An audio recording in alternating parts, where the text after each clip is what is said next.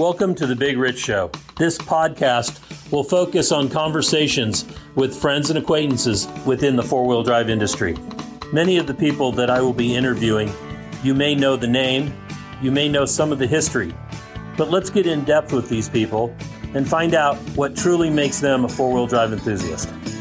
So now's the time to sit back, grab a cold one, and enjoy our conversation.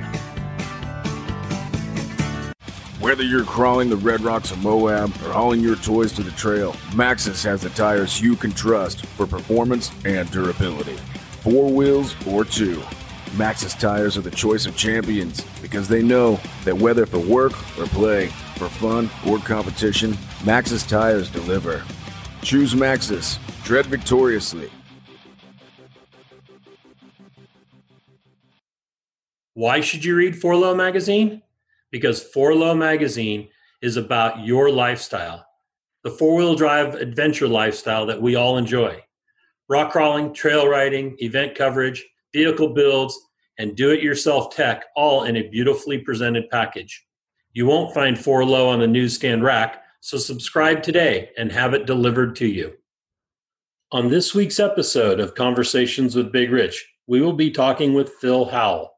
Phil has led a very full life with jobs or careers that span a long list. From record DJ, celebrity photographer, fighter pilot, Jeep tour operator, magazine editor, and to being the true godfather of competitive rock crawling. Let's talk to Phil about his very interesting life. Today we have Phil Howell. Phil, I'd like you to share with us your life story. I know that there's a lot of things behind the scenes that you've done that especially any of the newer people that are into off-road have no idea about. And some of us guys that have been around since the 80s don't know the whole story. So Phil, we're asking you the whole story. Let us have it. You know, where did you uh where did you grow up at? Okay, I was born in Upland, California. And then uh, right after I was born, my parents moved to Red Hill in Cucamonga, which is now Rancho Cucamonga but right. it wasn't fancy when I grew up there. There was like, I can't remember. The altitude was the same as the population. Oh, it was 1,200 feet above sea level, and it had 1,200 people on the sign that the California sign as you drove into the city limits. But when I grew up there, it was orange groves and vineyards. I mean, that was the major industry there was agriculture. And even though we only lived 45 minutes out of LA, we were over the hill in the Inland Empire, and it was like a world away from Los Angeles. Although we still use the freeways to get everywhere. but but anyway, so I grew up there.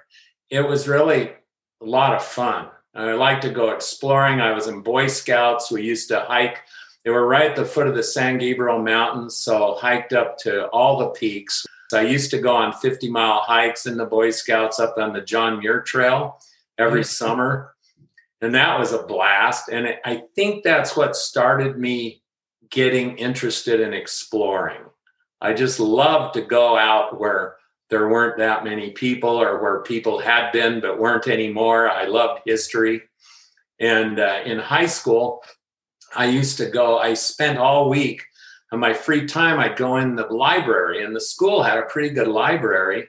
And they had guidebooks like Russ Leadabrand's uh, California Byways, and uh, which was uh, printed by AAA, uh, you know, the Automobile Club. And he talked about not only paved roads, but but dirt roads and ghost towns, and and I would read the Desert magazine, of course, and read all kinds of stuff about ghost towns. And then on the weekend, go out and explore. My dad had brought home a 1966 Yamaha Trailmaster 80, which in those days there weren't any. The mini bikes were mini bikes, you know, with a Briggs and Stratton motor on them. Right. And, no uh, suspension. Yeah, no suspension. Had a tube frame and a Briggs and Stratton, but I never had one of those. And I'd look at my friends that did with just envy and my dad brought home a Yamaha Trailmaster 80, brand new, and it was a full size motorcycle. And so I learned to ride on that. And uh, probably 67, 68, we got I got a CL77 Honda 305 Scrambler, which nowadays we look at that to be laughable to take off road. But all I did was pull the muffler off the twin pipes, which were high because it was a scrambler. You know, the scrambler had been used though in the Baja Baja 1000 in the NORRA, one of the very first races. The scrambler was used and won. Uh, I don't remember which year, but anyway, rode that. Then kept getting into it. My friend, uh, a guy named Sean Packer, his parents started a business called Allied Motorcycle Salvage, and they bought all these old bikes and and then I would work for them alongside Sean. We'd strip these insurance wrecks for parts. I made a little money there and and was able to buy a Bultaco And first I had an old Campera, which no one knows about because it was kind of just an obscure Spanish nothing. And then I got a Matador, which had won the international six day trials, and uh, not my bike, but that model. Right. And then got a Pursang. And we'd ride these things down to Baja. We'd, we'd go down to the pavement ended at San Felipe, and we'd take off and head down to uh, Gonzaga Bay.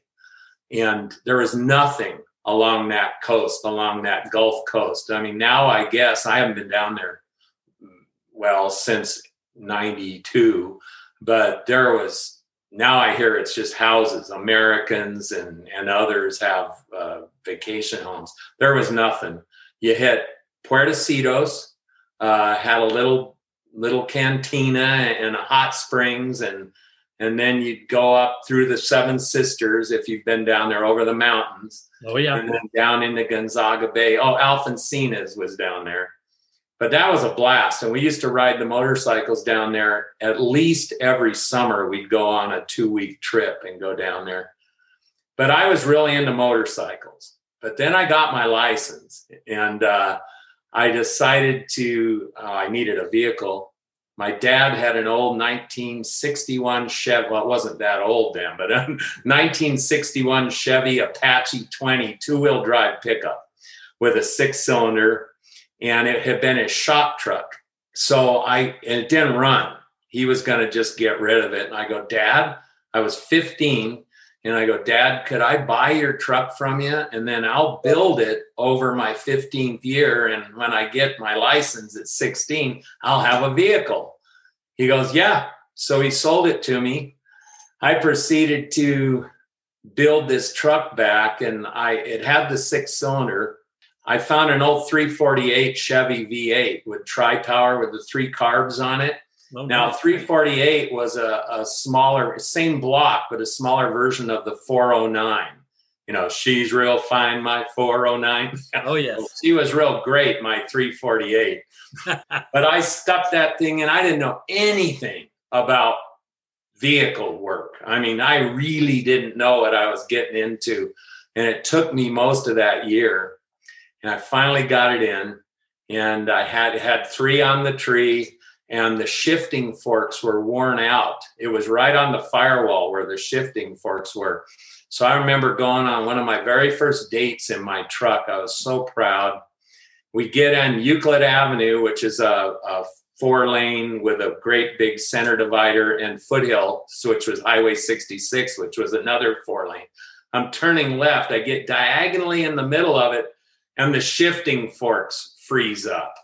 Uh, it had little bushings that wore out, and it, and if they got out of alignment, it'd freeze up. So we're stopped in the middle, blocking all directions. I had to get out. I opened the hood. I knew what the problem was. I yank up on the forks, get get it to shift, get back in, and we go down. So I turned to the girl that I was with. I said, "So, what do you want to do?" She goes, "Go home." I had grease on my hands and the old truck.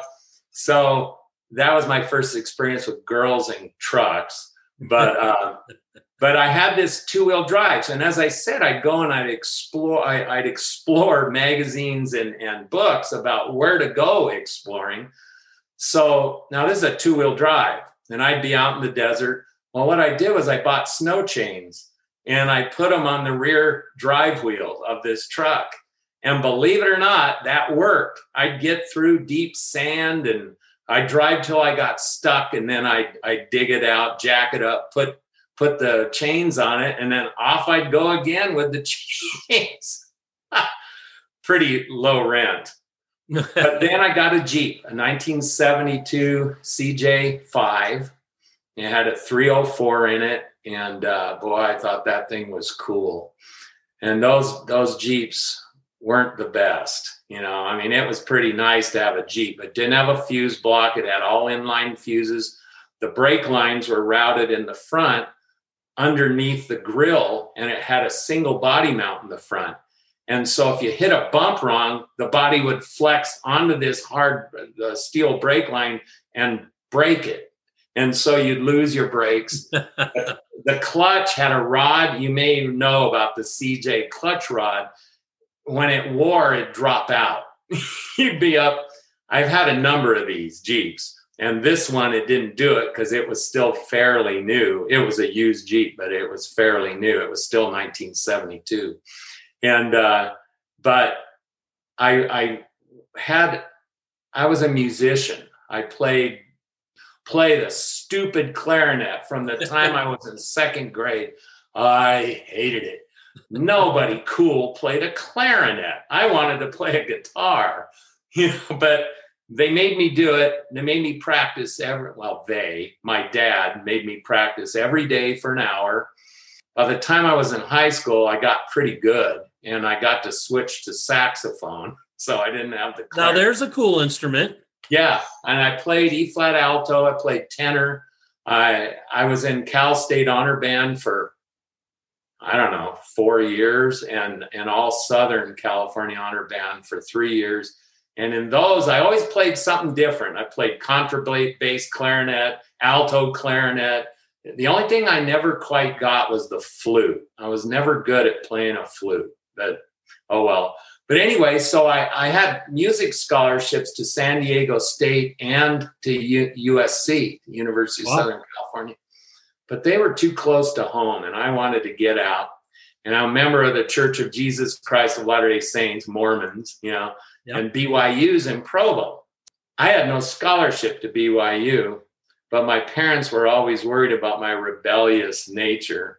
I wasn't that bad, but I don't know. I was kind of rebellious. They thought it was great. I would rather go to a church school up north. Well, BYU didn't accept me because my grades were too low. I, I I found out about fifth grade that I didn't have to try at all to get C's. So I quit trying. and, and if you're younger and watching this, don't do that.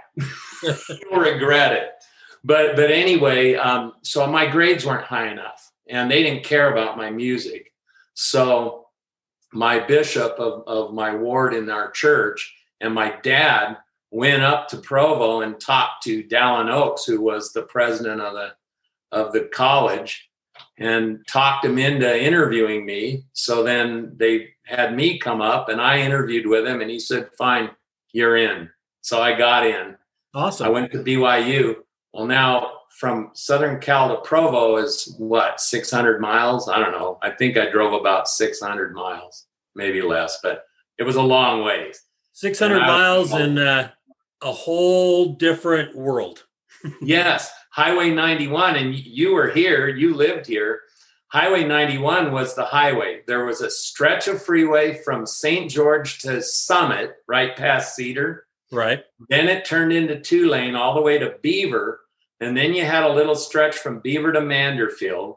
And then it was two lane all the way up to Santaquin, which is south of, of Provo. And you went through all these little towns. You had gotten with semis in front of you. You know, it was something. And I had a CJ with a crappy soft top and a V8 with gas.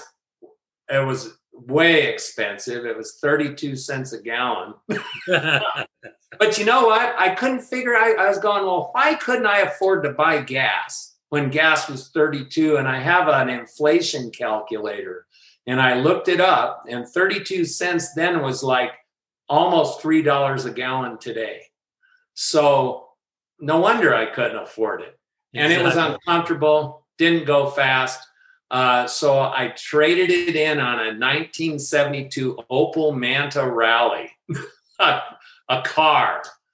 And I put Cibie driving lights on it, and it was orange with a black hood. And, and I got my SCCA competition permit. I joined the sports car club at BYU, and I got my SCCA competition permit and uh, raced that car in showroom stock, wow. which was an SCCA um, it, they'd started that in late 71 early 72 and what you did was you brought your car you had a roll cage in it and a fire extinguisher. That's all you had to have. You couldn't go out you could go down one size and tire if you wanted to improve your gear ratio but i didn't. I just i mean i didn't have the money anyway. But i raced this thing and i wasn't a very good driver and i'd win. I'd win win win. And so would everybody else who had Opel Mantas. The car was so good and so neutral that didn't much matter who was behind the wheel. It just, it worked. And so they disqualified the car. They finally said that that car could no longer be racing in showroom stock. If you do a search for not for Opel Manta and SCCA, you'll see the story about how it was too competitive, so they knocked it out of the class other cars in the class were the Datsun. Um, Five tens. It was before that. Um, oh, 510. Yes. 510. Yeah, you're right. It had 510 BMW uh, 2002. Yep, 2002. Yeah. And then uh, Volkswagen something. And it was those kind of cars, the little, little compact car. I love that thing and I drive it back and forth, and I how to drive in snow. And so I finally got snow tires on the rear, and I would put um, all my books in the trunk. And after that, I was able to go, I'd come home one weekend, at least a month, maybe two, from Utah to California. I'd come home on Friday night after going out on a date. I'd get home Saturday morning. I drove through the night, be there the weekend, and I'd go home Sunday night and get there Monday morning in time for school. I don't know how I stayed awake, but I did. So anyway, I had that car, and then when they disqualified it, I was getting the urge to go out, go four wheeling again. Anyway, I traded that car in on a Toyota Hilux, uh, Hilux, we like to call it here, pickup. Now they didn't make a four wheel drive then, so once again, here I am with the snow chains on the back, exploring around. And that truck, I kept it for quite a while, especially for me. Before I got rid of it, I would have to take a paper plate, take the air filter off. I had a hole poked in the paper plate and I'd stick it over the carb and then start the truck eh, and it acted as a choke. Then I'd pull it off. And my current wife said, I will never go out with you again if you bring that truck. So it was kind of beat by the time I finished. I bought then after that, I bought another, uh, I bought a 74 CJ5 and then drove that a while, then sold that, bought a 75 CJ5. By now it's 1978. I bought a full size, oh, I had found a Mustang, a 69 Mustang convertible, and an old lady in a trailer park owned it. And it had 30,000 original miles. It had a 351 Cleveland in it from the factory. It wow. had air conditioning, which was also strange for a convertible. I bought that, owned it like three weeks, and said, What am I doing with a car? And uh, I talked to Brian Chuchua. Brian's on, he was one of the very first he was the mover, one of the movers and shakers who started the Baja 1000 and oh, famous okay. racer. And then he had an accident and hurt his head and he kind of quit. Well, he did quit racing, although he stayed in the, our world. In fact, he's the guy who designed the Jeep Scrambler. His idea was what brought the Scrambler to fruition. But anyway, Brian owned a big Jeep dealership in Southern Cal called Chuchua Jeep, believe it or not. anyway, so I was talking to Brian about this Mustang and that I was stupid again. I want to get another four wheel drive. And he says, Well, why don't you trade me that Mustang for a new full size, you know, Grand Cherokee Chief that he had sitting there, a brand new one. In 1978, it was white, had that Indian blanket seating in it. I mean, this thing was awesome. Had the wide track Dana 44s, came with a probably uh, power power um, what do they call those the power lock you know limited slip in the back dana's whatever it was or it came with that. I go yeah i'll trade you. So i traded him and owned that for a year and i really liked it and i still kick myself. Of course now to be rusted away to nothing but i i look back. You know how you have those cars that you wish you didn't get rid of? Oh yeah. One of them had a 360, an AMC 360 that I think put out probably 140 horsepower. but but it, it was great. I love that full size Jeep. And then I would go out exploring. Now I'm back in California now and uh, working. What happened was my dad. There's a number of side stories. You want you want to hear any of them? Sure, of course my dad owned a tool and die business that became a mold making business and he made all of the the injection molds and dies for general electric iron division which used to be in ontario california. And dad always wanted me to come in with him in the business. Well my dad and i had a rocky relationship in my teenage years. Dad was the same personality as me. So we butted heads. Yep. Yeah. And i hated, I hated working there. But he put me through the mold maker's apprentice program. So every summer and sometimes during school in my junior high and high school years, I was apprenticing at the shop. In fact, you know that little button if you've seen it on the Black and Decker irons that say up for steam? Yes. I that was my apprentice project. I had to design the button draw the blueprints and build the mold, the very first mold with the cavity cavities in it, and uh, that was mine. And I still once in a while I'll see an iron for sale at Home Depot or Lowe's or something, and it'll have my little buttons still on there. GE, of course, took it and took the blueprints and built many more molds, and then sold it to Black and Decker, who then took it overseas. But uh, anyway, I was doing that, and uh, you know the Mityvac, the Mityvac brake bleeder, the yes. little, yeah, that was a guy named Ted Neward designed that. Ted worked for my dad, and he designed this thing on his own time, and of course it immediately took off. And Ted got big fast, and he opened his own shop over on Archibald Avenue in Cucamonga. And he offered to my dad because he knew how much I hated it there. He goes, "I'll take your son." let him finish his apprenticeship. You know, he can be a mold maker. And so dad asked if I wanted to. No, because I wanted out of the whole thing. Plus, by then I was going to college too, and I I had other plans. Now I got drafted in 1972. I got my letter. They were taking the first hundred. You know, you received a number, right. and they were taking the first hundred, and my number was 11. Oh, so wow. I get this letter, greetings, report to your nearest recruiter. So I went to the ROTC building at the college, and we had Air Force and Army. And Air Force had these girls that were really pretty. They're called Angel Flight. And I go, I want there.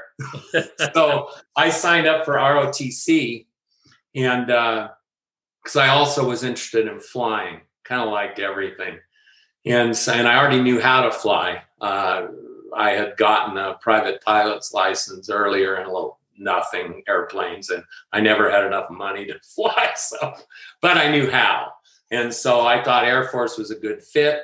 I went through college. I majored in communications and broadcasting. I originally wanted to be a forest ranger, but that was when the beginning of the green movement really got going and it seemed like the USDA Forest Service was, kind of the one of the epicenters of keep us off the land, you know, protect the forest from the evil people. And I didn't want to be one of those guys. So I was playing in a band and to help make money, playing saxophone, top 40 band. and we'd have gigs on the weekends. And uh, I would uh, do my Air Force thing, do the college thing barely. I mean, I, once again, barely eked through. I flunked English, by the way, every time. I graduate. This is 1976. Okay. Vietnam is now over. Everybody hates the military, and including Congress. So there's hardly any funding now for pilots or anything. And me being me with my mouth made lots of friends in the command structure of ROTC, which means I had none.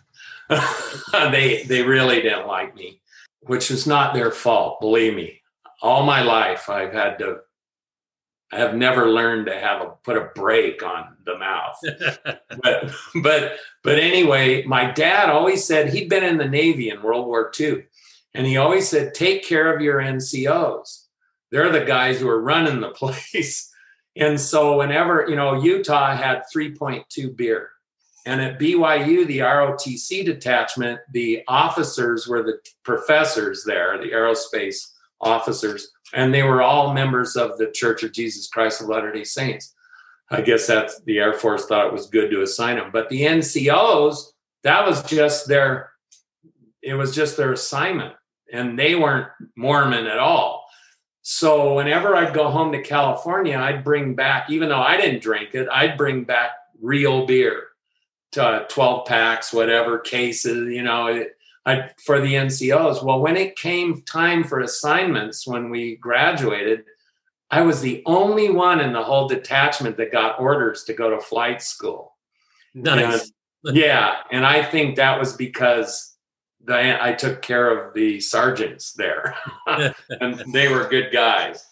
But anyway, so I went to Williams Air Force Base in Arizona, and which is now gone. I mean, uh, it's you know decommissioned, and but went there for pilot training, and uh, halfway through in those days, uh, they'd see how you did, and then you got to choose if you were in about the top quarter of the class. You got to choose where your training was going to go. And I was there. And so they said you could choose rotary wing, helicopters, transports or bombers, or fighters. Well, I wanted fighters. Heck, of course. I'm not going to fly one of those other things. Afterwards, I kind of think back on that go, it would have been nice to have learned how to fly a big jet or or helicopters. I could have used it later. So I went to fighters and uh, finished up. Well, now it's 1977, and the Air Force is re- well, none of the branches are getting funding, and they came up with a furlough system uh, for especially for lieutenants, but there were too many of us and too many pilots. So they said if you, I had a six-year commitment after after uh, being commissioned. And uh, they said, if you want to get out, go inactive reserve, we'll let you do that. And you won't have to be in the air. I mean, you'll be in the Air Force. I still have my commission, but you don't have to participate, be active. Well, I wanted to fly, but I could see that even that, they were limiting us, you know, fuel and hours. Unless they needed you to do it, you had a hard time getting hours and I could see the writing on the wall. So I said, okay, I'll take this furlough. So I got out. Well, I have a degree in broadcasting, so I become a DJ uh, at a radio station. I'm playing in the band too again. Well, I'm seeing, and we're playing in nightclubs now in band, and we're splitting our money. There were eight people in the band, and I'm going, you know, this disco thing is going now. It's coming up. Saturday Night Fever wasn't out yet, but disco is hot. And I go, and I know how to be a DJ. Why am I splitting eight ways when I could be the guy? I could be working all by myself. So I was still working at the radio station, but I quit the band, bought DJ equipment, and started doing dances and parties and uh, didn't know how to mix, you know, beat mix where one's going and the next one comes in and you can't even tell. I was just a DJ. Hey, all right, now we're gonna, you know, it was stupid. I look back now and cringe, but I didn't know any better. So I was this DJ, and then I got a job at a disco and uh, in Provo, Utah, and uh, the other DJ was from New York, and he knew how to beat mix. And He goes, "Hey man, this talking isn't where it's at." And he taught me a couple of songs and just, I mean, just showed me what to do. And then he quit, and so I perfected doing that, and uh, and then the mobile stuff. Just I sold the equipment because now I was working at clubs. Clubs paid way better, and it was it was steady. I moved to California and uh, moved back to California and uh, started working in some clubs. Uh, worked in one in, in Ontario, California, and then got a better job. Do you remember the drag racer named Gas Ronda? Yes. Yeah, he was. He owned a club in West Covina, California. He had hmm. started really great club, and he hired me, and I worked there and I, I got into Southern California DJ Association in Hollywood, and you got all your records. They gave you records every week. I mean, you didn't never bought any records, you know, the 12 inch dance mixes and all. And then just kept getting better jobs. And then I started winning competitions. I got a job at Carlos and Charlie's El Privado on the strip and uh, Sunset Strip, Sunset Boulevard, and right. met, I mean, everybody came there, every star. I did parties for them. Alice Cooper was one of the partners in that club, but I did parties for Donna Summer and I mean, you name it. Prince, I, I Prince came in all the time and would sit there and just talk to me. And he didn't drink. He was a great guy. He just was quiet, nothing like the Prince you saw, you know. and but I, I got in a comp- competition spinoff, and this guy came out from New York who had won the year before, won Best DJ, and uh, with Billboard magazine, and uh, we did a spinoff, and I beat him. Next thing I know, I was voted Best DJ in the United States by wow. Billboard magazine. And they had a party for me in Capitol Records, the round building up in the penthouse and all. And it was kind of cool. But after that, it was downhill. I'd already reached what was kind of the pinnacle, and it wasn't that much fun anymore. So uh, we'll pause and go back to the middle of this period, DJing. Air Force gets in touch with me again. We don't have enough pilots now. you know, the military, feast or famine. If you will come back to, to um, reserves, we'll promote you to captain. And I go, okay, because I was missing that. I would like to fly. But since I was a reserve, uh, I got F4s, which were being phased out, F4 Phantoms. Right. And uh, foreign powers were buying them, for instance, Germany. And then my buddy, who was in the Air Force Academy, he went and got F 15s, and that would have been better. But still it was okay. So I was in the Air Force Reserves and then flew F4 Phantoms, mainly teaching the Luftwaffe how to fly RF4s. And so I did that and got promoted to major. And this is all through the rest of this period, even, uh, I mean, up into the mid 80s, I was in the Air Force. And uh, then I went to a physical checkup. You have to get a checkup with a flight surgeon to make sure you're not dying. Well, she said I was. She said that I had mild right ventricular fibrillation and they couldn't in my heart and they couldn't allow me to fly. And so then they offered me a desk job and I said no, no. But I get to come in the reserves and do it once in a while and sit at a desk. So I I got out. And I haven't died yet. but but anyway, so now I'm a DJ and and I'm I'm really tired of being a DJ. Uh, I'm working at these big clubs. I had one night I was working at a club called Studio One in Hollywood, and it went, it stretched a block and a half. It was one big warehouse building, and uh, I'm, I'm the DJ hung from the ceiling, and I'm up there playing. I'm doing a mix, and you're concentrating. It's just like playing golf. I mean, you're concentrating on that shot. Someone taps me on the shoulder, and I go, "Get out!" And I'm still mixing, and he taps me on the shoulder, and I go, I'm still I'm holding this long beat mix and you're having to drag your finger. This was before the Technics 1200 Mark II came out with a pitch control that you could you had to drag and speed up the record yourself. So I'm working this thing and this guy keeps bugging me. Finally I get done with the mix and I turn around and I go, "What? Oh, it's Rod Stewart standing there." And he goes, I just cut this acetate, which was what they used to do in vinyl records. They'd do a pressing on, on acetate to see how it would sound, etc. And uh, he goes, I just did this song. Could you put it on? And we can see how the crowd responds. And there was, I don't know, 2,000 people. I mean, it was wall to wall dancers. And uh, I go, I don't know, let me listen. And I, it was 120 beats a minute, which is where I was so I go, yeah, I'll put it on. So I mixed into it, and the people didn't leave the floor, which is a good sign.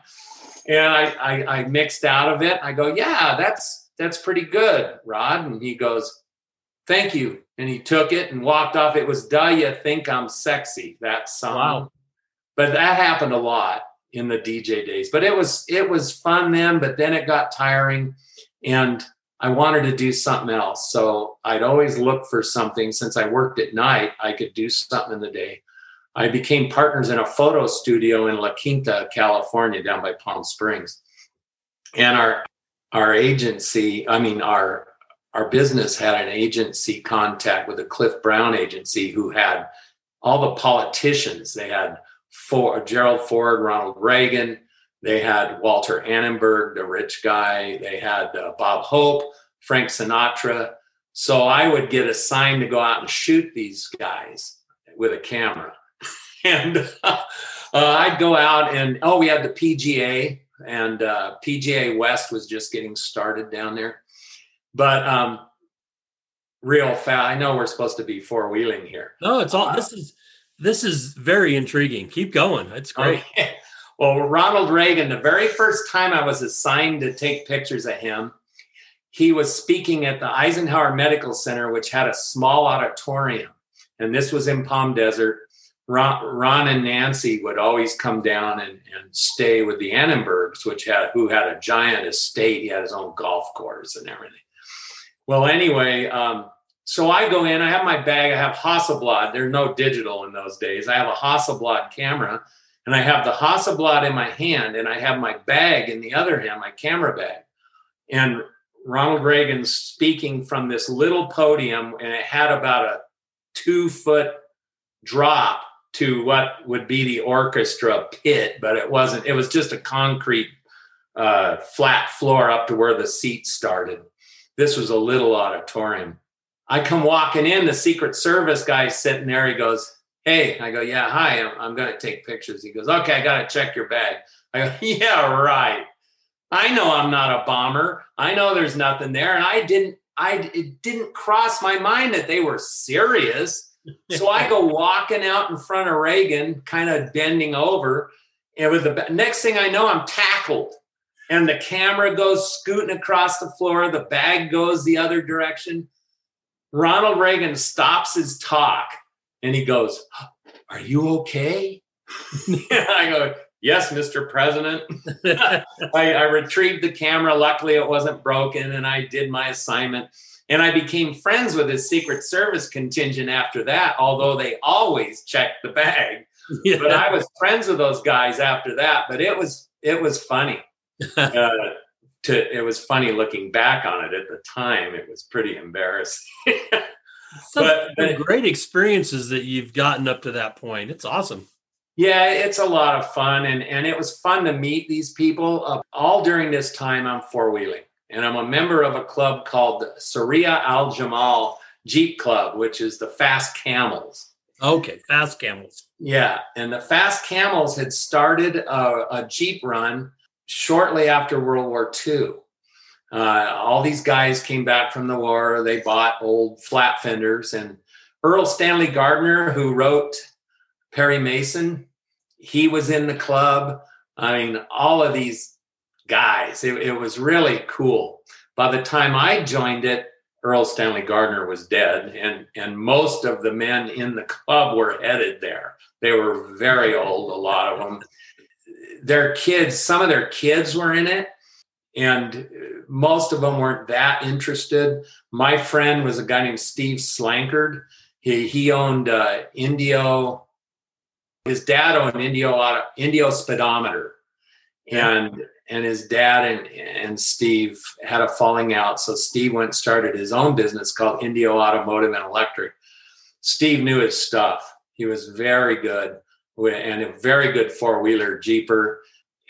He had a CJ. We all had CJs. I mean, then it was, there wasn't much else. There was, well, there was Scouts, early Broncos, uh, very few. We'd see an F in the club. We had one guy with an F 150 short bed and he was an excellent driver but that thing was beat because we'd go through these narrow canyons and all and he just pushed through or he wouldn't make it and have to go around but the rest of us had cjs um, steve was a great driver and his shop was a great place he used to let me go down and and mount tires and balance them mount my tires and balance them myself and i really liked it but steve then later on committed suicide. So that's sad. I, I had lost touch with him over the years, and then someone just told me that he's no longer around. It's very sad. He was a good guy, and he was a big mover and shaker in our our world down there in the 70s and early 80s. So anyway, I'm in the club now. Also during the 70s, I'd gone out and gone four wheeling. I'd gotten involved with a little group, not a club, of Dick Cepek, the Shooks, uh, Gene Shook. We have uh, Tom Smith. You know, we have which is uh, Rancho Suspension, and Smittybilt, and they went out four wheeling in the desert. And I went with them a few times. Now, I wasn't like a major member of this group. I just was able to somehow four wheel with them sometimes. But I knew them, and I got to know the industry a little bit so I, am still four wheeling. I, I become president of the Fast Camel Jeep Club. The run is still going on every year. It happened right after uh, TDS, you know, Tierra del Sol. Right.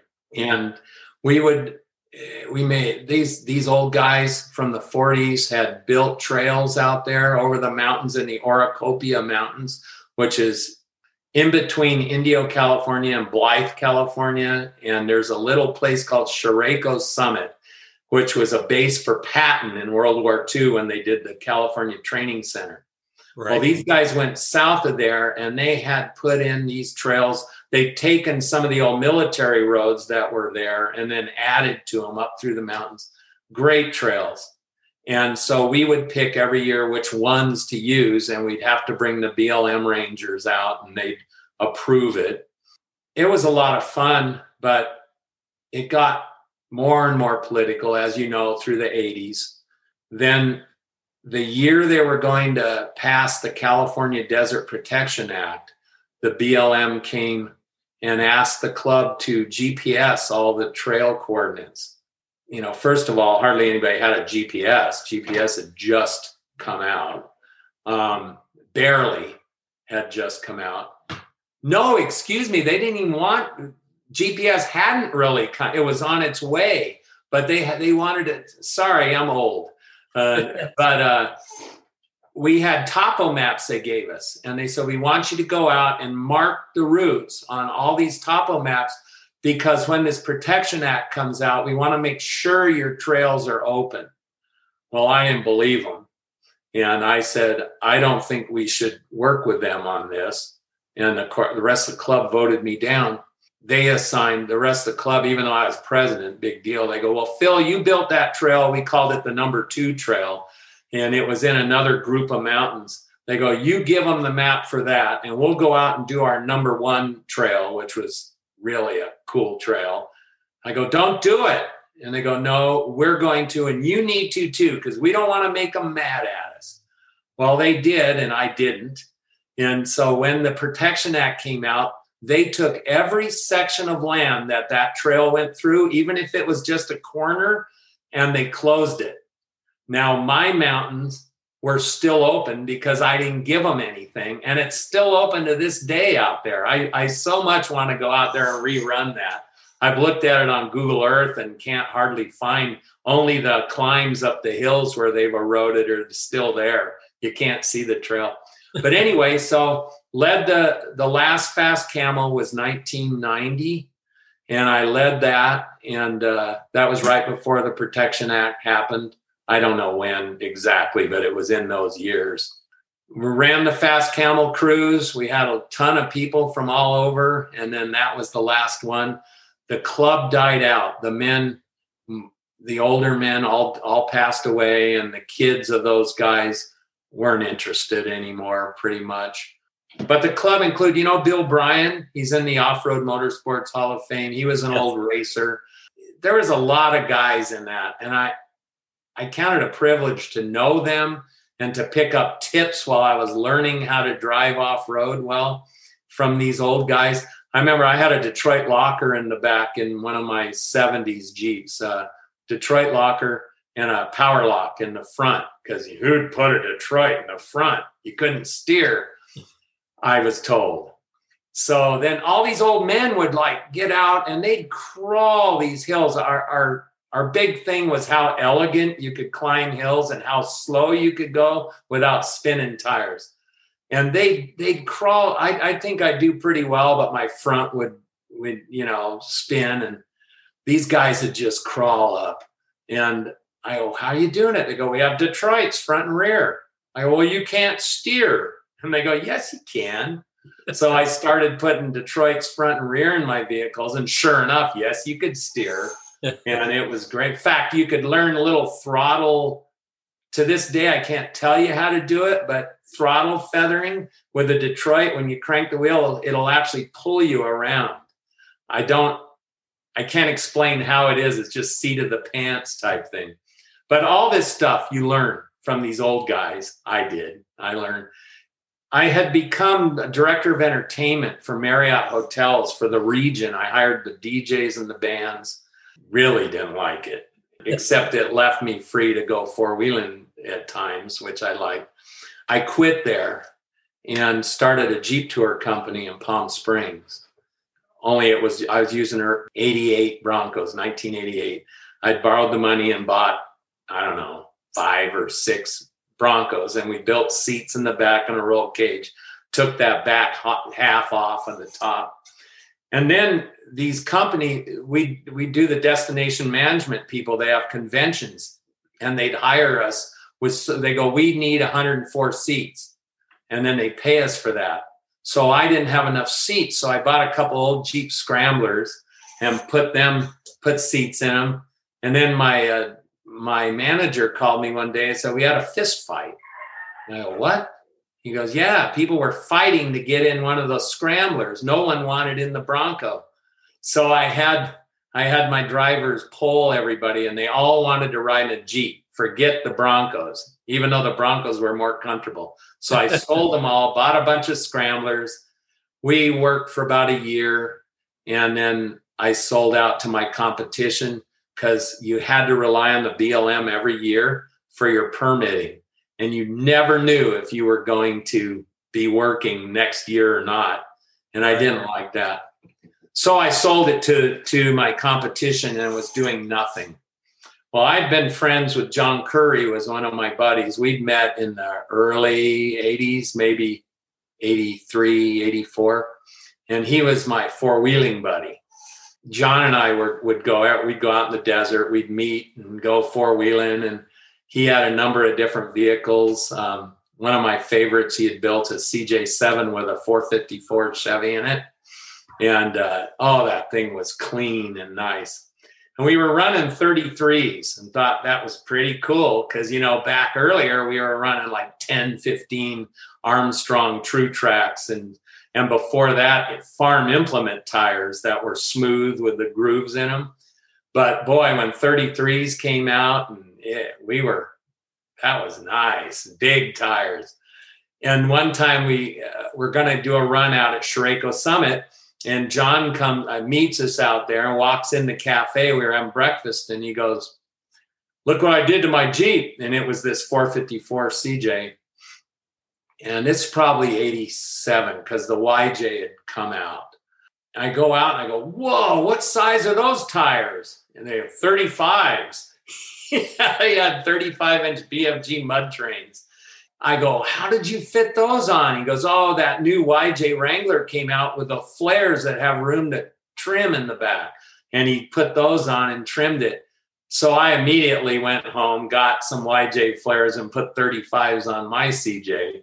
And then we were that was something to have 35s. we were four wheeling all the time. And during my time as Jeep, when I had the Jeep Tour Company, I had bought a salvage CJ7. I had got Currie nine inches front and rear. Now, I wasn't at the magazine or anything. And so all this stuff was paid for with actual money. I drove that Jeep to Moab. Now, I was also in the Red Rock four wheelers. I'd gone up in about 82 and met Dan Mick, who was had just moved there, like I think in 79, 80. And he was the president of the Red Rocks. Now, they hadn't done anything from like the late 60s. They kind of had a town run on Easter, but it really, the club wasn't that active until George Schultz, uh, the senior, yes and Dan had gotten together and they got the club going again. And in fact, Dan got hold of George's CJ7 and painted it up. And that was Dan's Jeep at the time I met him. Excuse me. No, he had an early, he had a, a K5 Blazer uh, when I first met him. That wasn't locked up. And, you know, here I come from the California desert with all these guys. And he took me over to Potato Salad Hill and she was going to show me Hell's Revenge. I'd never seen it, never been to it. He goes, "Go up that," and I look, and I go, "Okay." Uh, potato salad hill. He goes, "Well, I'm going to go around and and sit on top. I want to get some pictures." So he goes around, and I get tired of waiting for him. So I drive up the hill. No big deal. I have lockers front and rear, and I get to the top. Dan goes, "You damn guys with lockers." but but anyway, I've been coming off and on to Moab since 72 when we went down there to get Christmas trees for a, a thing I was in in college up at the Y. We had gone down to cut Christmas trees to sell them and discovered that. So I've been going there too and off and on, but I didn't know any of these trails that the club had. So Dan took me out, showed me these different trails.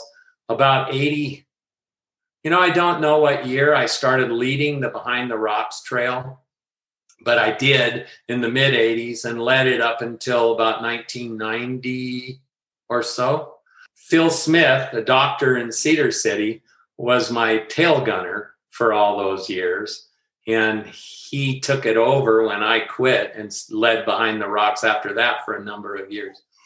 I really enjoyed it in those days. I mean, Easter Jeep Safari, no corporate presence at all. It was a bunch of guys four wheeling uh, we had where Eddie McStiff's is in Moab. That right. was a barn. And we used to just meet at the barn and say, okay, I'm going to go to Moab Rim or I'm going to go to Hell's Revenge. And who wants to go? And you raise your hand. The people would raise hands and then we'd take them out and lead them. Only big Saturday you would sign up for, but the rest of the week it, you just went and it was fun. Then it got, um, the barn got sold. Moab started getting popular and this is in the 80s now. The magazines weren't paying a lot of attention to us, to uh, our our four wheeling, our exploring, family club, backcountry type stuff. It was getting more chrome shocks, bikini girls standing in the back of pickups.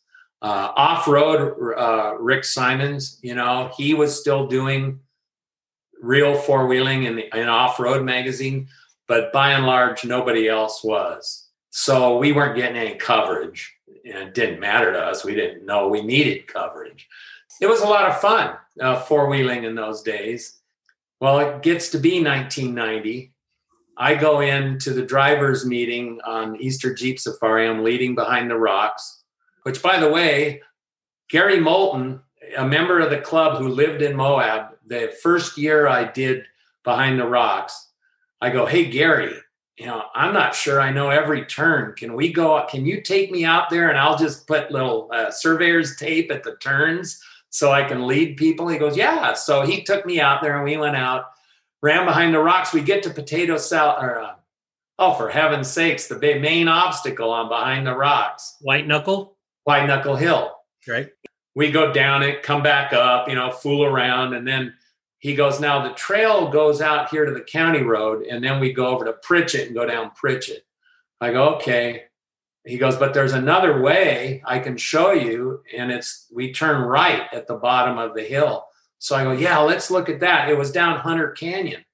Now there wasn't even a road down Hunter Canyon. We we just kind of trail broke through the reeds and the rushes through the canyon, up on a little shelf under an overhang, and uh, got that. And I thought it was nice, and and so I added that into the behind the rocks trail. I just started leading the trail that way.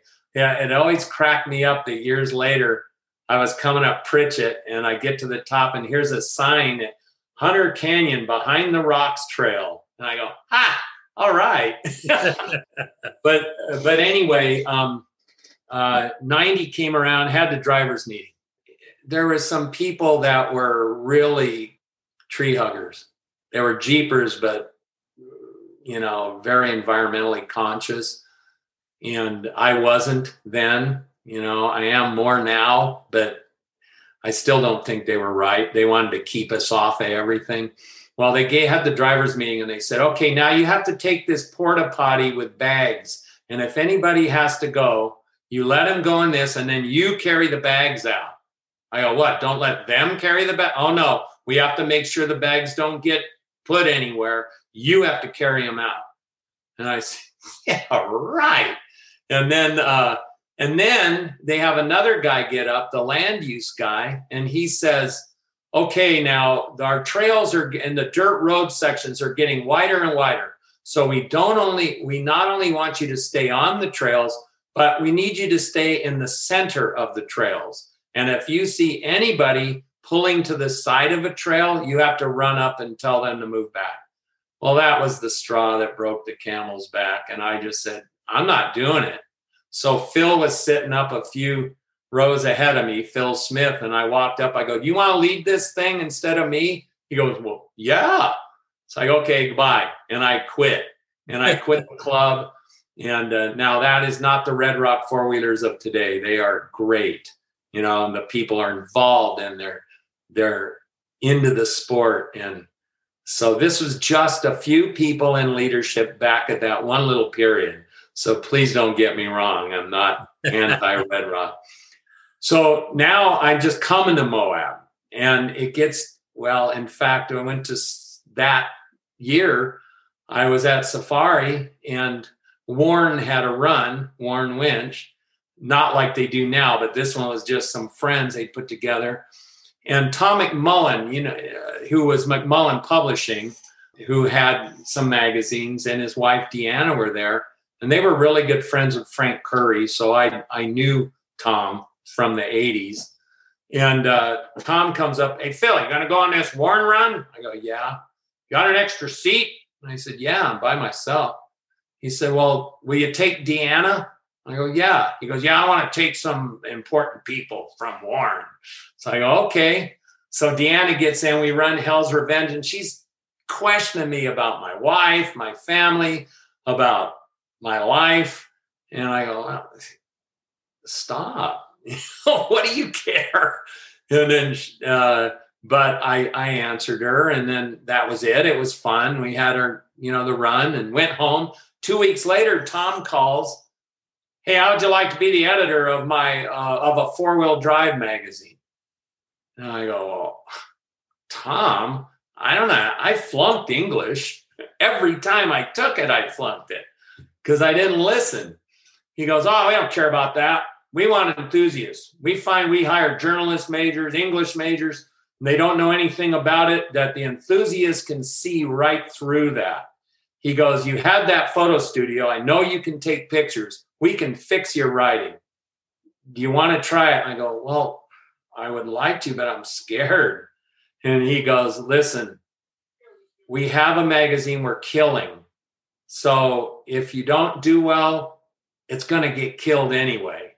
Um, And I go, okay, I'll try it. And then a word on that. What happened was, as I said, most of the magazine, uh, except off road, and I believe by then Rick Sieman was gone. So all of the magazines were doing chrome roll bars, flags in the back, bikini girls standing in there. And McMullen had a magazine called Four Wheel Drive Action. And it had started out pretty good. And then he started telling the editor what they had to run, the editors. And he went through a number of different editors. And Tom liked women in his magazine, he loved them. Fact, right before I started, they had a picture of two girls in bikinis all soaped up with a tool chest and a, and a Jeep, and they were washing it.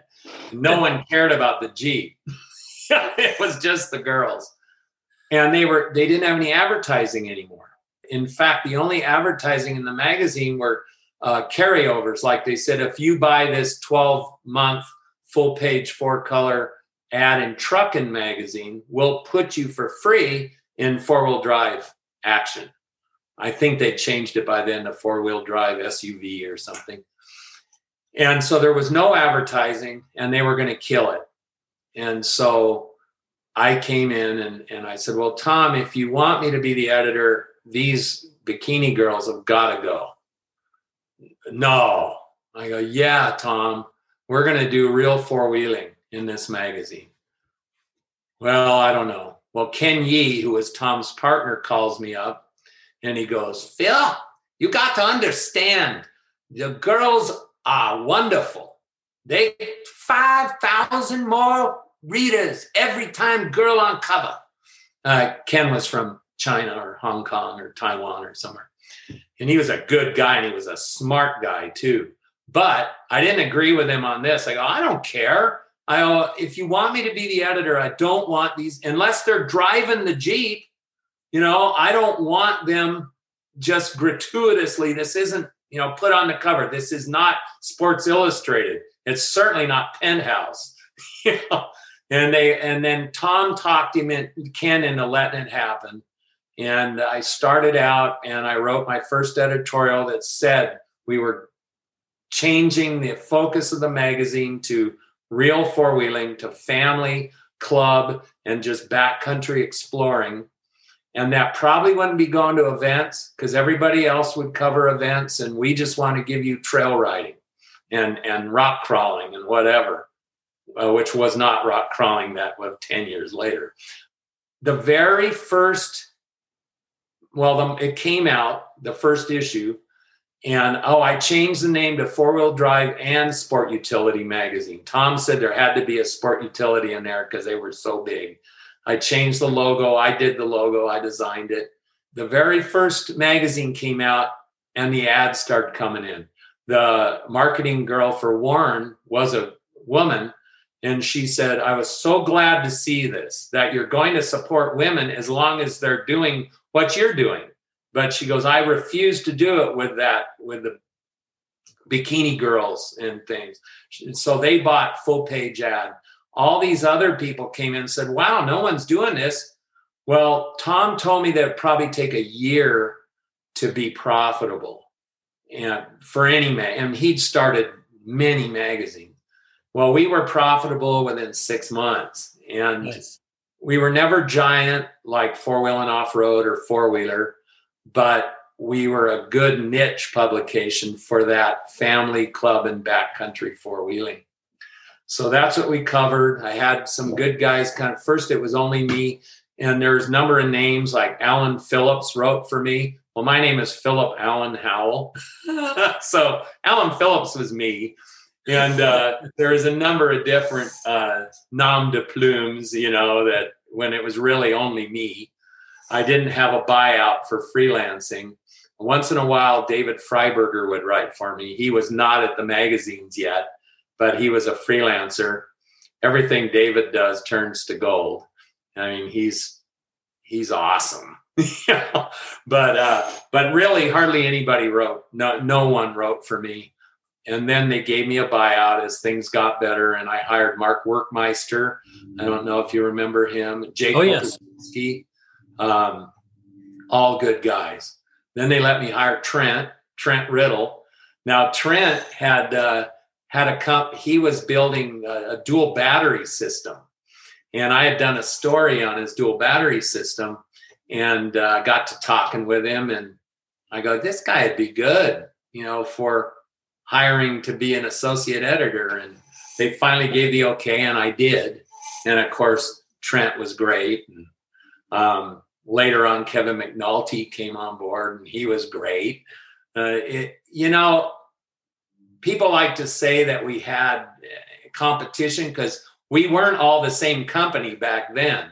Uh, in fact, John Stewart, who was the editor of Four Wheeler at the time, now he's a vice president at SEMA. But uh, he came up to me at the at the first SEMA after our issues had started coming out, and he came up to me and said, "Phil, we applaud what you're doing, but you'll never make it. No one will advertise in this magazine. You have to do parts installs. You have to you have to show stuff that you've quit showing the chrome and the, the people like it. He goes, but it won't happen. But we do applaud your efforts. Two years later, he came up to me and said, Wow, do I have to eat my words?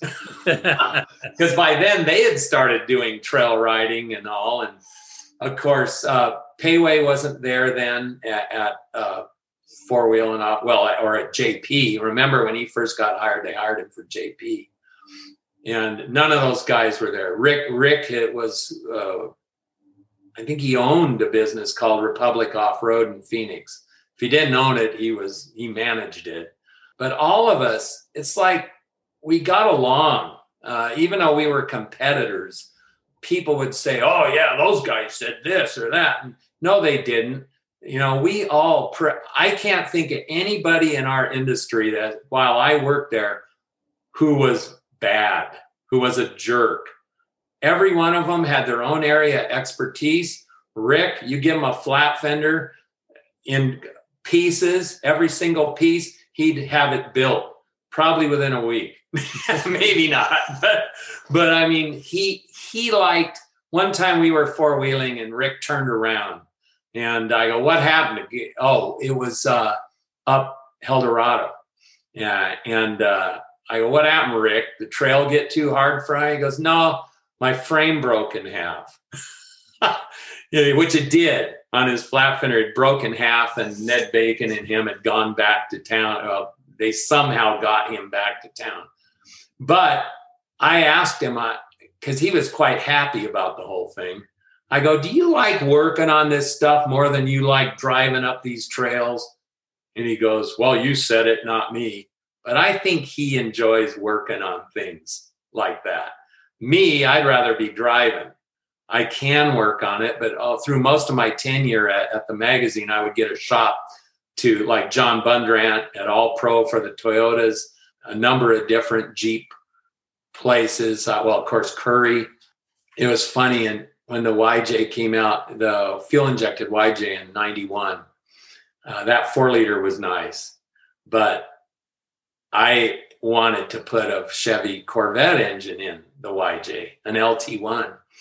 I, I asked John Currie if we could use Currie Enterprises because they had hoists and nice shop. And he goes, No. I go, Really? He goes, Yeah, if you want to get me an LT1 also, and I can build my YJ, he goes, I'll let you use the shop. So I said, I don't know. I'll ask GM. So I called up GM and they said, "Yeah, we'll do that. We'll give you two complete drivetrains, the the LT1 and a 4L. I think it was a 4L60 back then, automatic." They sent one of their engineers, Mark McPhail, out to oversee the project. So John did two thirds of the work on my Jeep first, while I took pictures and wrote about it. I did some of the work, uh, but John was two thirds. Mark McPhail was probably another quarter, you know, maybe, I don't know. And I was the rest. That Jeep turned out perfect. I mean, and it was like GM did it. And then John got his done with Mark McPhail's help. Now, remember, GM engineer, he got everything working including the VATS and you know the vehicle anti-theft system wouldn't let it run, so he reprogrammed it. It was just like a Corvette. you know, only it was in a Jeep. so I took it to the California uh, Air Resources Board referee. And now I'd already called them before we started the project to make sure that it would be okay to do this. And they said, oh, yeah, as long as you have all the smog equipment on it. I, okay. So we take it to the referee, comes out. He goes, Your Jeep put out one tenth what we allow. He goes, That is a clean Jeep. I go, Fantastic. He goes, But we can't approve it. I go, What? He goes, No, this year, Corvette engine, uh, Chevy brought the Corvette LT1 into California on a waiver. And because they did that, we can't allow that engine to go into anything else in California. I go, what? Well, I have this expensive Jeep. Now I can't register it. So John goes, I'll try it. So John takes his into the referee, another referee, and same thing. And then we get called by California and say, okay, now there are two Jeeps here that looked identical, uh, different VIN numbers, but we want you to know they're in our system. And if you try to register them again in California, we will impound them. And uh, I okay, so I put mine up for sale and I sell it to a, a guy comes from Fresno, California, and and I tell him, I go, you can't register this. He goes, that's okay. I have a home in Reno too. I go, okay, well, register Nevada, not California. About a month later, here comes a knock on my front door. I open the door. Here's a highway patrolman and he's with a guy with a another highway patrolman, but in a jumpsuit, a blue jumpsuit. And I look outside, and there's a truck with a trailer on it. And I go, "Hello." He goes, "You and asked who I was," and I who told him. He goes, "Yes, okay." You tried to register your vehicle again, a 1991 YJ Jeep Wrangler, and uh, we're here to impound that vehicle. I go, oh, I sold that vehicle. I showed him the bill. I, I had a copy of the paperwork, and I go, but the guy said he was in Nevada. He lived in Nevada. He goes, well, it was the attempt was made. Let's see, in Central California. I go, well, it wasn't me. And can you give me the guy's information there? Well, I couldn't tell him I didn't have it because I just showed him so I gave him the information. Then I got a hold of the guy, go, you better get that Jeep out of the state. And why did you try to register it? He goes, well, I was pretty sure that I'm in Central California, you were in Southern. So I go, well, they're coming to get it. So off he goes.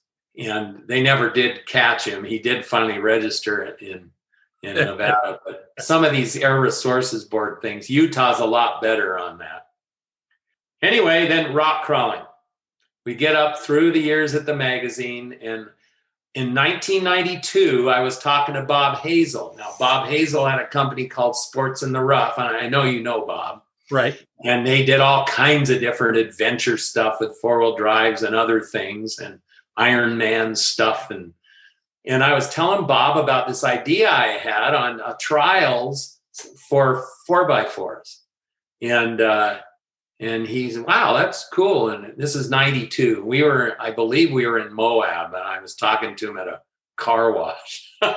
But anyway so that was it.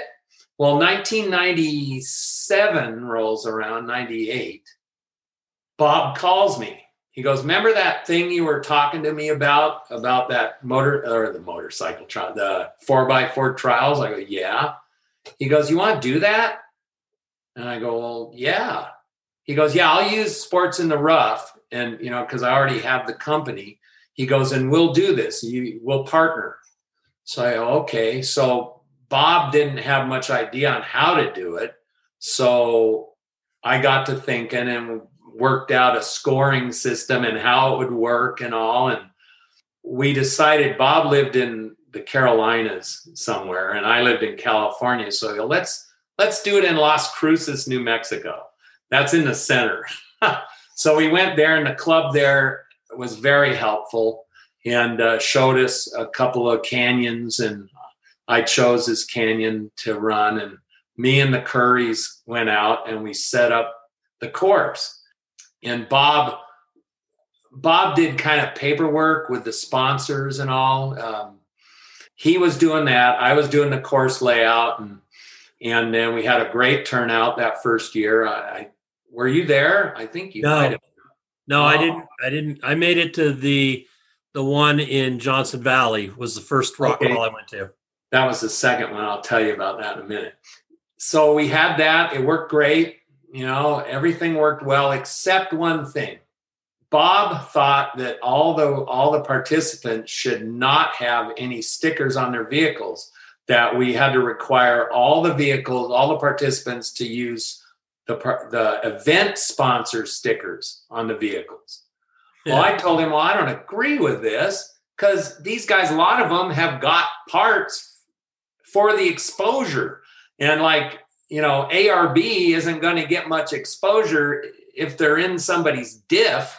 You know, they need to have it on the vehicle. That's why they gave the parts to these guys in exchange for the marketing exposure.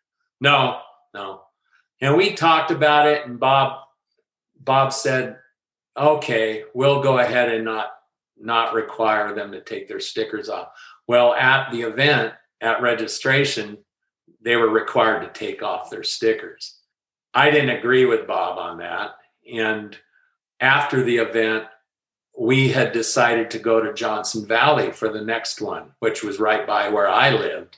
And I got the permit and had the permit in hand. And then I talked to Bob. I go, now, Bob, what about this sponsorship deal? We still need to get by that. He goes, I really feel strongly I need to support the event sponsors, which is was a true thing. I go, well, yeah, but we need to let them have, you know, their own stickers on there too, the competitors. And he said, no, because what if they compete against our event sponsors? For instance, BF Goodrich was a sponsor, you know, the main sponsor, and somebody's running Toyo. You know, they Bob didn't feel like it was right for them to have the stickers on. So I go, well, we need to agree to disagree and we'll split up. Well, Bob got quite angry at me, as did all his buddies in the industry. And uh, and I felt kind of bad. I mean, this was just two different opinions. It wasn't that one guy was bad and the other guy was good. You know, it was two different opinions. So I told Bob, listen, you can have Johnson Valley. I'll give you the permit and you can just continue with that.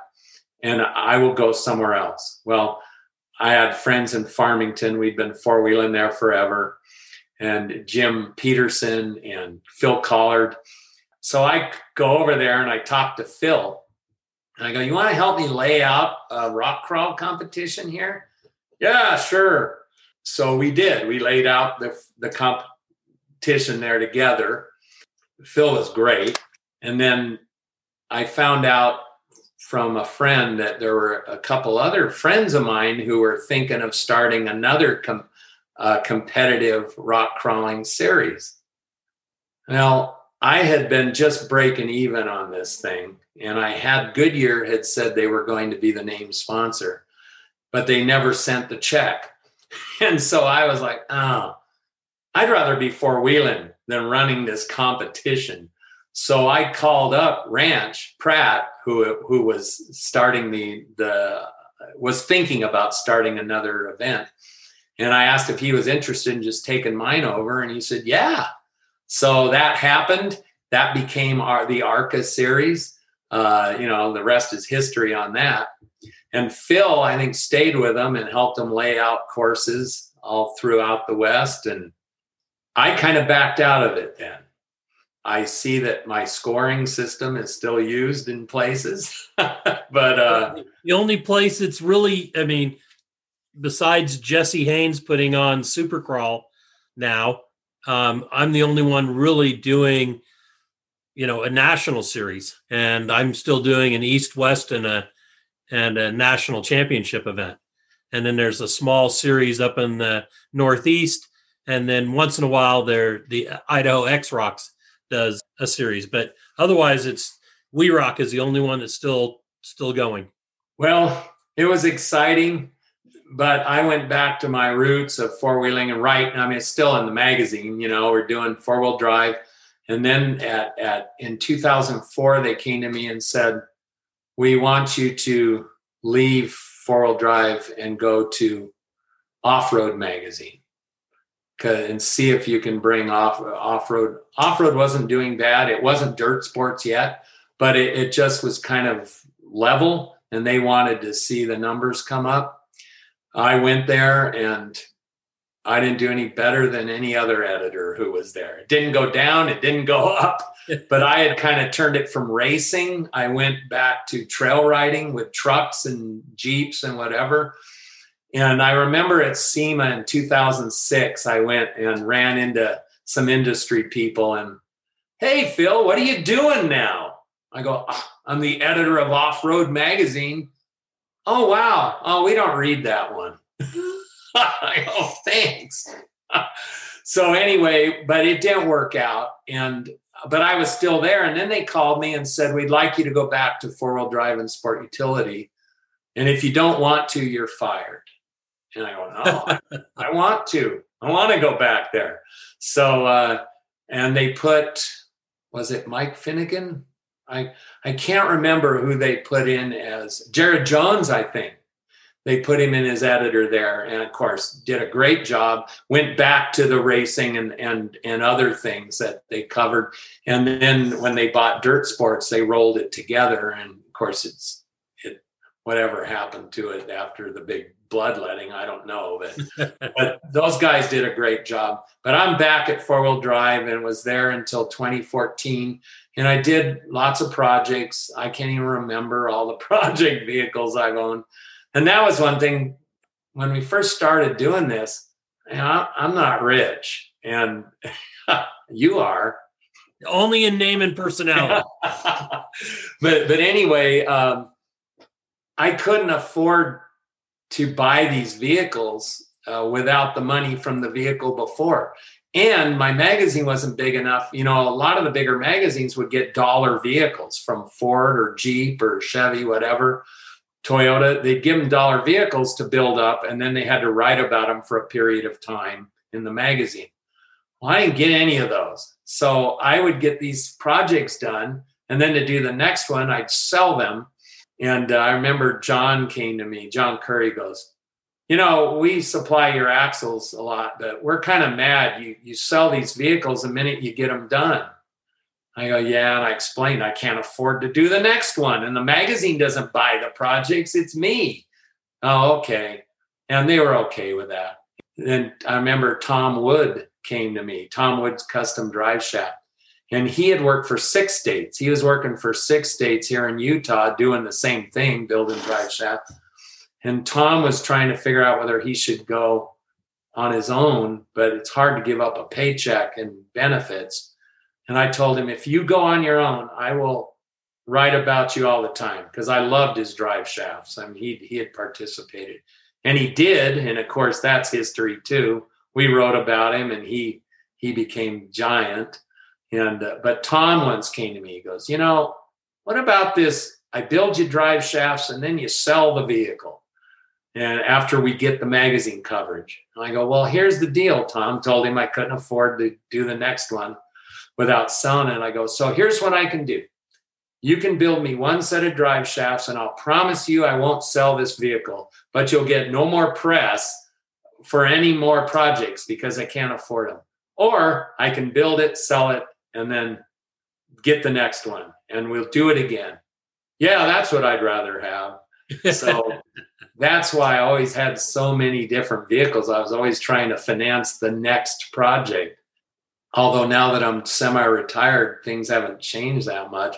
I have a new Ford Ranger right now that I'm building uh, to appear in Four Wheeler magazine.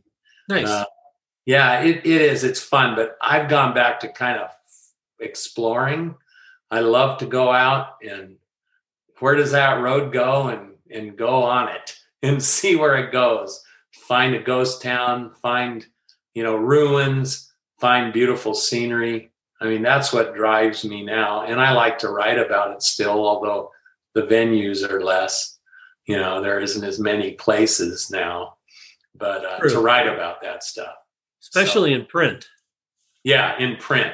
Excuse me. Yeah. And there there is still there is still a market for print. Crawl magazine, our magazine for low, they're more niche magazines, you might say, but they don't have all that corporate overhead that killed the other magazines. Overhead is a nice word for it. and since it's a family show, we won't say what it, the corporate what it really is. they killed them. I mean, they killed the magazines. You look at what John Herrick has done with Crawl and with Trails, and and you've done for Low and all, and they're fantastic looking. They have good paper, good photography, good writing. It really is good, and people still want them. Yes. But like my company just kept cutting it, and they were the manage the upper management knew nothing about what we were doing, and they themselves thought print was dead.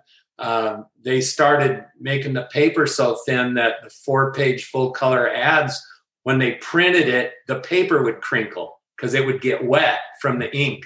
It was so thin. You know, Discovery Media bought them, bought the company. They kept four wheeler and hot rod and what one other hot rod four wheeler and oh for motor trend of course yes. i think it's the motor trend group but and ken brubaker still at four wheeler still doing a good job they need better paper I, I found a four wheeler on the stand i have a story in the latest four wheeler on a jeep i built and i went to find one barely it's so thin your guys, yours and and John's magazines look so good. And I want to thank you for that too, for keeping I, that going. I appreciate it. I, I really appreciate that. When we decided to to purchase For Low, it was it was a new magazine. It was at issue 17 was a combined with the old owner and us, but he had only started printing, I think, with issue 13 but oh. it was such a small print run that he had really no marketing, no magazine, no, you know, no advertisers, right. and not very many subscribers. I think a hundred or less. We took it and and I knew what I wanted, and luckily my wife is a Shelly's a great editor, and my background in college was commercial photography, so we just kind of combined our skills. But being in the industry so long as a, an event promoter and being all over the place, you know, so many people have just jumped on board and become contributors that it's allowed us to grow the magazine slowly, but still put out a quality product and not have any overhead. You know, I mean, yeah. the only overhead is the printing and the distribution, and the distribution is all you know, by subscription or we hand them out free. Yeah. So the marketing partners are still getting, you know, our advertisers are still getting the magazine run out that they want, you know, the coverage. Right. So it's a, it's a, it's guerrilla marketing at its finest. yeah. No, that's fantastic. I guess that's about, about it. Well, got, you know, we're way over time. No, we're uh, not over time. Okay. There is nothing called overtime. Okay it's funny. I, I like to think I was kind of a mover and shaker in the industry. I, I feel like I brought trail riding back to the to the fo- in, in the magazines and and uh, of course everybody else jumped on it and some did it better you know after me but but you know I feel like I at least steered the ship so it was heading back that way and then the rock crawling thing and which very few people remember you know, who I, I, read a lot of articles about rock crawling and they talk about this guy started it, this guy started it. Well, I didn't see any of them around. No, nope. I'm the one fact, that knew. yeah, that's right. You were the one. You, you, you always mention that and I appreciate it. But um, there's so many others. I mean, so many other unsung people or people who are not known as well. I mean, Frank Currie, holy cow I mean, what an awesome man.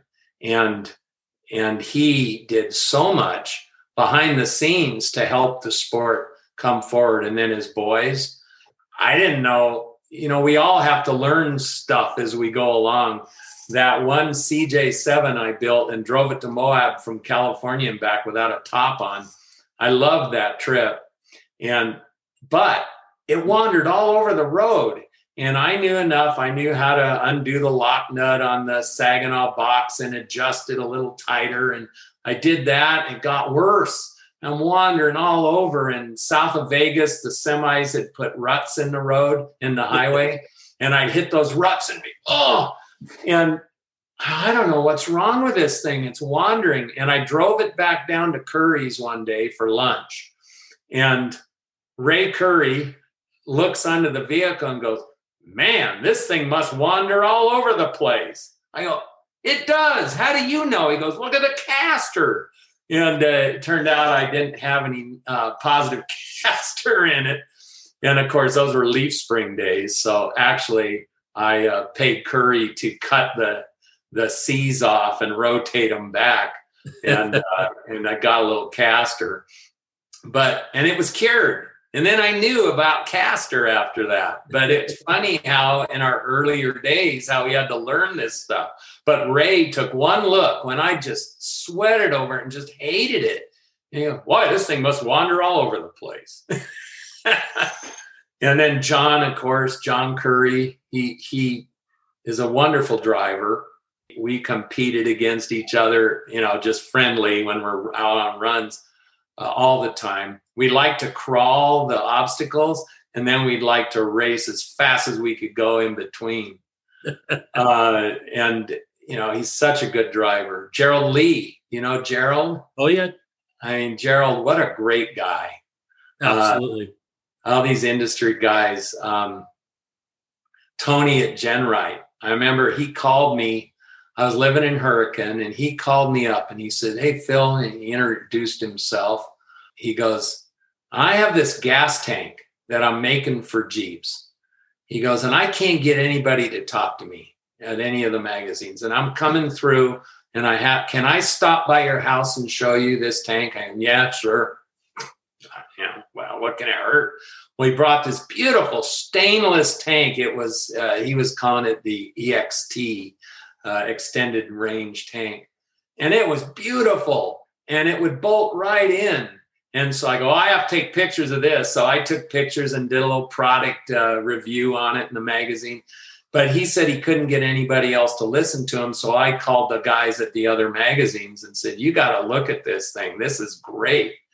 It was wonderful to be able to help him get going. You know, John Bundrant at All Pro, what a great guy. Absolutely. And then he got in with Nelson and they built Tiny. And uh, that, that was what an awesome buggy that thing. I still think it is. I mean, it is. I see it every year. It comes up and competes in Texas. Oh, does it? Yes. Okay, in Mexico. It comes up from Mexico, from okay. Toledo, however they say it, and yeah. they come up uh, and compete with us every March. Cool. Yep. And then, I mean, you know, the problem with naming names is you forget someone and they get upset. But there, I can't think of one guy or, or girl in the sport that I can't think anything negative about them. Even the guys who we had our differences, you know. I, oh yeah. I just I can't think of anything bad about them. They were great in their own way, and they've they helped our sport so much. Uh, Rod Hall, which I can't say anything bad about at all, but do you remember that I had gotten in with AM General uh, back in the early 90s when they first brought the H1 out, the Hummer. They came to Moab, and I was still leading behind the rocks, not on Big Saturday because Phil had taken that, but I was leading it during the week. And I took these H1s out with Jim Armour, the president. He was trying to get up some hills, and Jim was pretty good driver and he would do it and then he'd have his corporate driver try it and he'd spin out and not do it and so he goes, Phil, do you want to try it? And I go, yeah. And I locked out, went right up White Knuckle Hill. And without even trying, he goes, oh, I want you to be driving me one of these. So they started giving me a Hummer every year. I get it for a year and then they replace it with another one. But when they were courting Rod Hall to race for him, I got a call and said, Phil, would you like to come with us to Baja with Rod Hall. He wants to go and try out the H1s down there. yeah. So down we went, And I'd gotten pretty cocky by then. I thought I was pretty hot. I was a good driver. I mean, John Currie was a good driver, and me and him were 50 50. You know, I was good. And I said, if I got the same vehicle as these racers, they don't have a chance. you know, well, we go down there and, and they give me an H1, Rod an H1, and then they had some engineers and their corporate drivers and a couple other ones. You know, we we take off on the Baja 500 race course for that year. And within minutes, we've left the AM General guys. I mean, they're way back. But Rod is in front of me. And I'm driving now, I'm driving as hard as I can using all the skill. Now, these Hummers weren't very fast, they had 6.2 diesels, but I'm driving as hard as I can. And there's Rod's dust. Within 10 minutes, all I can see is his dust. And I'm driving as hard as I can. And I'm ahead, ahead of me. and so in 20 minutes, we had a little radios. He's out of radio range. and I'm driving as hard as I can. So all of a sudden I go, you have to rethink your abilities, Phil. I wasn't as hot as I thought I was. But we get to right before Mike's Sky Ranch on the east side, you know, it's all rocky and kind of to climb up to the, the last climb there to the ranch. Here's Rod beetled on a rock. He'd high centered and, and his every time he'd stick it in gear, he'd go forward, he'd turn one way and he'd put it in reverse and he'd pivot the other way so I now I kind of knew rock crawling all right, you know, and so I just crawl right by him and get to Mike's Sky Ranch before he did. now, now remember, he had been so far away from me, so far ahead of me that he was out of radio range. So just because I kind of knew how to pick a line maybe a little better in that one section. Well, they come up to me at lunch said, Phil, we can't have you drive that Hummer. Oh, what? You know, no, Rod's really mad that you came into Mike Sky Ranch before him. And I go, he was killing me. He was miles ahead of me. Getting hung up a little bit doesn't count. He, he is way better driver. He has no reason to be mad. And they go, well, he's a little upset. So we're going to have you get in the passenger seat. We're going to have uh, one of our drivers drive you afterwards, after lunch. Okay, so we get in the Hummers after lunch and the road down to, um, oh, anyway, from Mike's Sky Ranch down to the Pacific side. There's a little town down there. I can't remember its name, but it's graded. It's really nice. Right. But it's cut into the side of the mountain and there's cliffs. So Rod takes off as usual. Well, this guy, the corporate driver, thinks he's like me he thought he was as good as Rod Hall, which was not true for in either of our cases. But he's trying to keep up with Rod. Well, once again, Rod's gone. I mean, we come around a few corners and you can't even see his dust anymore on the road. He's so far ahead. But this guy's trying to keep up. And I'm getting a little worried because there's a big cliff on the side of the road. And this guy's going as fast as he can. And then I think, well, don't worry about it. He doesn't want to die either. But then we get to this one big sweeping corner, and the Hummer starts to slide, and broad drift. And I go, oh no. So I he floors it, but it's a 6.2 liter diesel with no horsepower, so he doesn't have anything to pull out. So I go, this thing's going over, and this toad's gonna heavy toad's going to crush us in here. So I put my hands under my legs and I laid on the center, that giant motor cover center console. And I lay down on that. And sure enough, we go off. And the first about 10 feet is vertical. And then it hits a hill that's probably about like this. I mean, and so we fly off. When we hit that hill part, starts to roll. And we roll and roll. And we roll to the bottom of the hill. And we had a cooler in the in ours that had Rod liked to drink milk, and he had a half gallon of milk in this cooler, and the cooler came open, and the container bounced off my head and knocked me out and broke on my head. So I'm covered with milk. I'm just coming to at the bottom of the hill.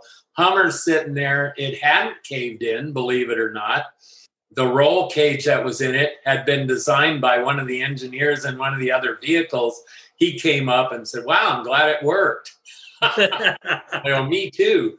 But anyway, all four tires were flat and the windshield was broken. The driver goes, Ah, let's see if we can get the central tire inflation to pump them up again. Well, sure enough, he was able to pump up the tires we drive down the wash to where there's a little less of a hill and we were able to get back up on the road. Next thing we know, here comes Rod about 100 miles an hour back up the road. What happened to you guys? And and they go, oh, we went off trying to chase. He goes, oh, and he looks. He goes, oh, that's where Walker went off the last race. Come on, let's go. And he turns around and just takes off again. And I and but that was a lesson to me that Rod Hall is a good driver. Yes. was a good driver. So is Walker Evans. Walker and I have a few interesting times. In fact, he called me and said, You want to go out to Johnson Valley with me? And I go, Sure. What for? He goes, I'm getting interested in this rock crawling thing. And I know you kind of had something to do with it. And I go, Yeah, I'm not in it, you know, but he goes, Well, take me out there, show me what's up. So we went up uh, uh, the sledgehammer was done and jackhammer was only half finished. Didn't have the second half. It only came in at the mailbox there. But took them out there. Randy came along uh, and Walker and Randy just followed us and it was great. It was so much fun to four wheel with him and watch him decide whether he wanted a rock crawl or not. That was fun. Walker, I'm mean, wish happy birthday, and he wishes me a happy birthday. That's about it. We since I've moved up to Utah, and I mean up to central northern Utah, you know, um, kind of lost touch. But Walker is great. Oh, Rod on that later on that Hummer uh, adventure in Mexico. I can never sleep. I've never slept well so I'm I'm awake half the time that night, and uh, I hear noises out by the vehicles. So I go out there and I'm looking in the vehicles, and here's someone in rods in the vehicle Rod was driving, and I pound on the window because it it's guys kind of laying in there, and I thought it was somebody in there working on something that's unbolted or something. I pound on the window, and the guy turns around and I shine my flashlight and it's Rod. I go, What are you doing? And he goes, I don't know. I like to get to be one with the vehicles that I'm thinking of driving. So I just thought I'd come out here and sleep in it all night long. Go, okay, see ya. and he is a character. And every once in a while, I'd get a, a message on LinkedIn from Rod, and it would just be, How's Phil? And I'd answer him, Oh, I'm fine, doing good. How are you? He wouldn't answer back. but every once in a while, he just send a message. It was an interesting relationship. But what great guys all those guys are and were. Absolutely. Um, anyway, and then also, before I go, I'd like to mention the guys who I know that like who helped with our projects. Guys like John Bundrant, and uh, who who was the Toyota guru, still is, but I guess he's not involved with All Pro anymore. I don't know. Nope. No, is he sold he sold it. Yeah, okay. And then uh, up here we have, of course, Milt Thompson, who's like the guru of being able to fix anything with anything. I mean, if you break and out in the middle of nowhere and you're with Milt, you're okay. Because yes. he can fabricate and make up stuff. And I mean, he's great. And then, of course, there's uh, John Williams, uh, Impulse Off Road, and he he's you know fantastic. He knows the vehicles inside and out, especially Jeeps and Fords. And his brother Nate, one of the finest fabricators I've ever seen, as is Jeremy Thompson, Milt's son. Do you know Jeremy? Yes. Yeah, he now runs Eminence Off Road, his his own business. He's split off from his family, and and uh, if you can get in with Jeremy, you've done well. You you'll know your vehicle's going to be good. The trouble with him is he's one guy, and he has so many people around the country that that want to use him that he's you know busy. Absolutely. Uh, then there's Johnny Roca down in Southern Cal. I mean, all these guys and so many others. I mean, Jason Polly, Shannon Campbell, you know, it, it's just Ned Bacon. Guys, I'm so sorry that I haven't mentioned you, you know, uh, other ones. I mean, our club, we were in our club. Did you, do you remember our club? Oh, it yes. was the letter R. That was, we, we started a club and it was uh, Walker was in it, Harold Off, Pat Vermillion, uh, Joel Randall, of course, had uh, Morris Hanson, uh, John Currie was in it. Um, the guys from Nebraska, like Rich Hudson, they were all friends. Joel and and do you know Morris? Morris Hanson? Yes. Yeah. Okay. Yeah. They they're all buddies in Nebraska. They're all the Nebraskan guys. Rookie came in later. I mean, once they started competing, Jeff. I mean, what a natural driver he he is and was. Definitely. Yes. uh, Chris Durham.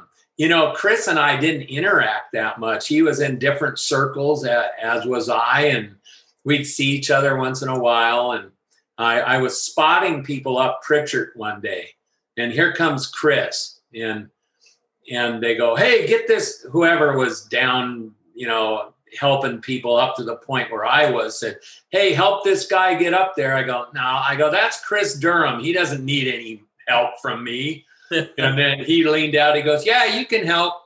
so I helped spot him, but I still don't think he needed any. but you know, his low center of gravity Jeeps, we were all building them. They seemed to get higher and higher as we wanted more clearance. And then Chris built these ones with no lift at all that worked great it inspired me to build a couple of LCG Jeeps. My trouble was is I like to go fast too. There was no up travel, at least in the ones I built. Maybe Chris had better engineering, but mine would bot would top would bottom out. Excuse me, right away as soon as you hit stuff going fast. I went back to kind of happy medium, just a little bit of lift. But Chris really influenced the industry with a lot of his designs. His his hood and his um, well, no, that he came out with a hood no fenders thing, and then Shannon Campbell built that. And I don't know if Chris and Shannon talked or anything, but Shannon had that great. Remember the hood and the the fenders, the high the fenders. high lines. Yep. Yeah, the high lines. Ah, these guys. I'd like to go four wheeling with them again. The ones who are still alive. So, guys, if any of you watching this, you've probably tuned out long before because of my mouth. Let's get together and go four wheeling again. I say meet it at Danny Grimes during Easter Jeep next oh, year if they allow us to. Absolutely. Danny, what a, I mean, he's not only a great driver, he's a crack up to be with, you know? I mean, absolutely. I think it was Danny that one year we were at the bottom of White Knuckle and it was just a bunch of friends, so it wasn't a run. I think it was Danny, and it might not have been, but I'm pretty sure it was him. He gets up to the bottom of, of the the big vertical part. And so he gets up and he's off, and then he floors it. And that Jeep leaped. It, it, was like a, a Harrier jet. It leaped vertically and then just landed on the top of the ledge. He didn't touch the ledge. It was hilarious. And then he's just sitting there. Everybody's laughing. You go, what? I think that was Danny. He might say that wasn't me. but but yeah, it was it was fun. Phil Collard. Uh, you know, you had a samurai at one time, I think, didn't you? Nope, not me. Not you. Well, I went through a period where I had a couple, and we built them. Uh, Ken Francisco Zook and I put them together. Dan Mick had a had a samurai, and then Phil um, uh, Dean Bullock. I remember he had a oh, yeah. stretched one that was pretty cool. But there was a little period there in the mid '90s when I had a samurai, and three of us, Zook and me and and Dan, went down to Farmington to just wheel with Phil and and Jim Peterson and Harold Off, those guys. And they have an obstacle on one of the trails called Riff Raff and uh, they called it that because they said, oh, it's too hard. It keeps the riffraff off the trail. So we're at the end of the line. They put us at the end because the cheesy samurais. And all three of us get up there, and Phil comes down, and Phil Collard and says, uh, Well, we got to change the name now. The riffraff got up the trail.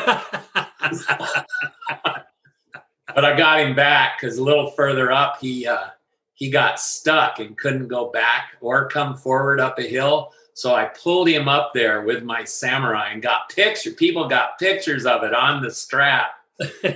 and I've always threatened him with those pictures. I mean, I haven't talked to him for years now, but I always threatened him. One of these days, I'm going to publish that. He goes, "What? Me pushing you with my strap?"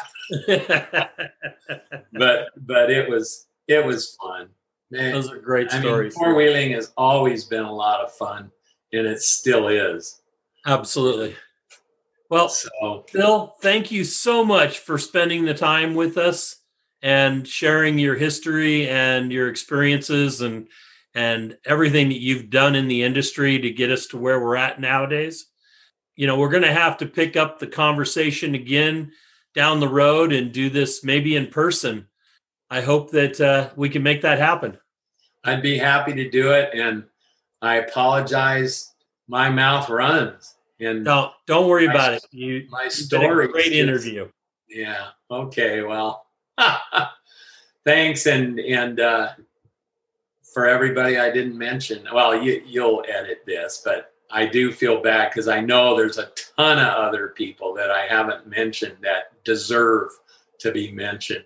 Well, a lot of them will end up on conversations with Big Rich in the future. Well, good, and they'll forget to mention me. So then uh, they'll get, they'll it'll, all, it'll, all, it'll all wash out in the end. Yeah.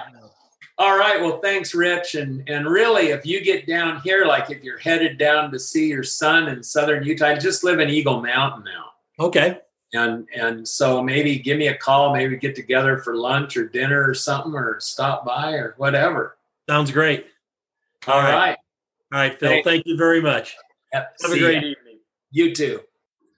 If you enjoy these podcasts, please give us a rating. Share some feedback with us via Facebook or Instagram, and share our link among your friends who might be like minded.